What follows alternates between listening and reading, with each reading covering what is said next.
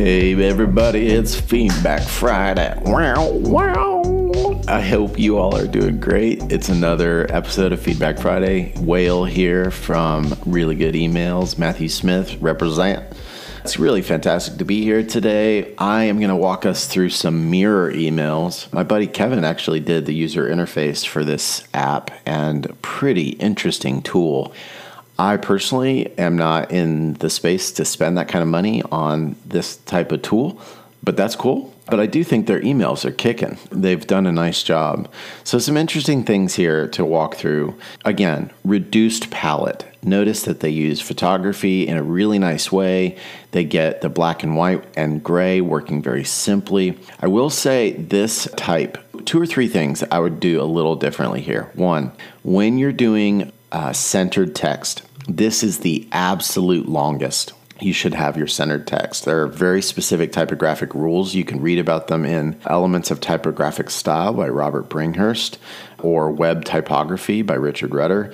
Centered text is harder to read. The other thing is that be careful of your gray text. I'm not sure if this follows uh, or meets ADA standards, but you want to you want to check into that. So I think this probably maybe squeaks in, but it's it's pretty light. So it is nice because you get good hierarchy. You see this first and then this feels secondary, the you know, this subtext. But keep in mind you want to be able to maintain readability. Those two issues aside though, I think it's working really well. Their CTA is nice and big and clear, no questions there. And then this email down here, also that dark color. One thing about uppercase text here too is be careful about how much you use it. It's working here okay. I prefer to only use it for small labels. It's harder to read than your traditional sentence case. Just keep that in mind. But let's jump over to some other examples from Mirror.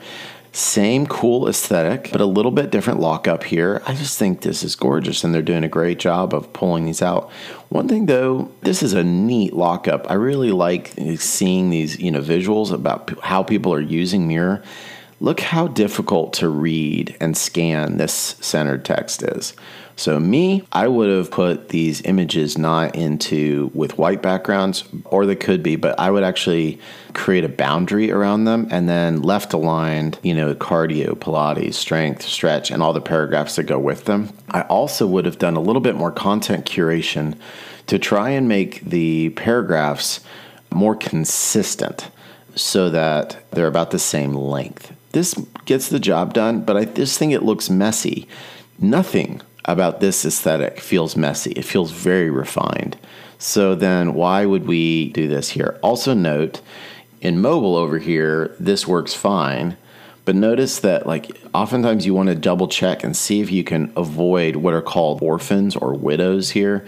There's different ways of referring to orphans and widows, but more or less in web typography, it's not really pages, but in web typography, we're referring to a word that gets orphaned down here by itself. In print typography, it's a little different where it's a line that's on a separate page. But anyway, you get the idea small things that can be changed, but look how refined and simple these emails are. And they get the job done, right? They call out right up top exactly what's about to happen. You get the idea of what Mirror is. They show you the classes that are available, so I know what's available in the app. And then I can play a sample class or I can dig in with more questions. So, from a strategy point of view, I think they're hitting all the boxes. One thing I would probably do is put a CTA up top or test that to see if adding it a little higher you know might be something to try there. Or if i want to actually go do a barre class or see a barre class give me a cta there to see more about what that looks like. All right i think we've got one more. So again a different lockup here but you can again see in the imagery you're starting to get a sense of like what's happening and how to use the app which is cool. Home workout and then wow i see the mirror and it actually looks really beautiful. So I'm getting the idea oh, wow, it's not just a big black screen all day long, but it can be a mirror like this, which is pretty rad. And then, you know, I can learn more about it. I can figure out more about the workouts. These are nice little modules. I can see a little bit about the experience and see a sample class.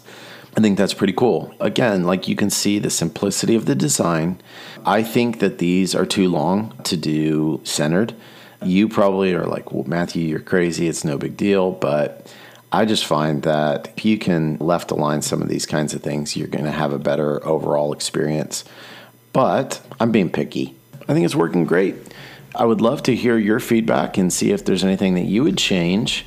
And as always, keep those emails coming. We really appreciate it. I hope everybody's doing okay out there in pandemic land and staying healthy, staying safe, staying home. And just know that I really appreciate you. We have such an amazing community. Me, this weekend, I'm going to be doing a meditation with my mom and sister from uh, a distance and doing that online through a different organization. Looking forward to that and might go on a hike or just get outside. That's a real like way for me to stay sane. So hope everybody else is doing uh, okay out there. Never hesitate to reach out to me at Whale on Twitter or at Really Good Email on Twitter or Instagram. Those kinds of things too. All right, friends. Be well, stay well, be really good. Love ya. Bye bye. If you have any feedback on the series, please leave a comment down below. Hit subscribe to keep up with future episodes. Thank you for giving a listen and letting our sponsors know you love really good emails. Are you an expert? I want to test you.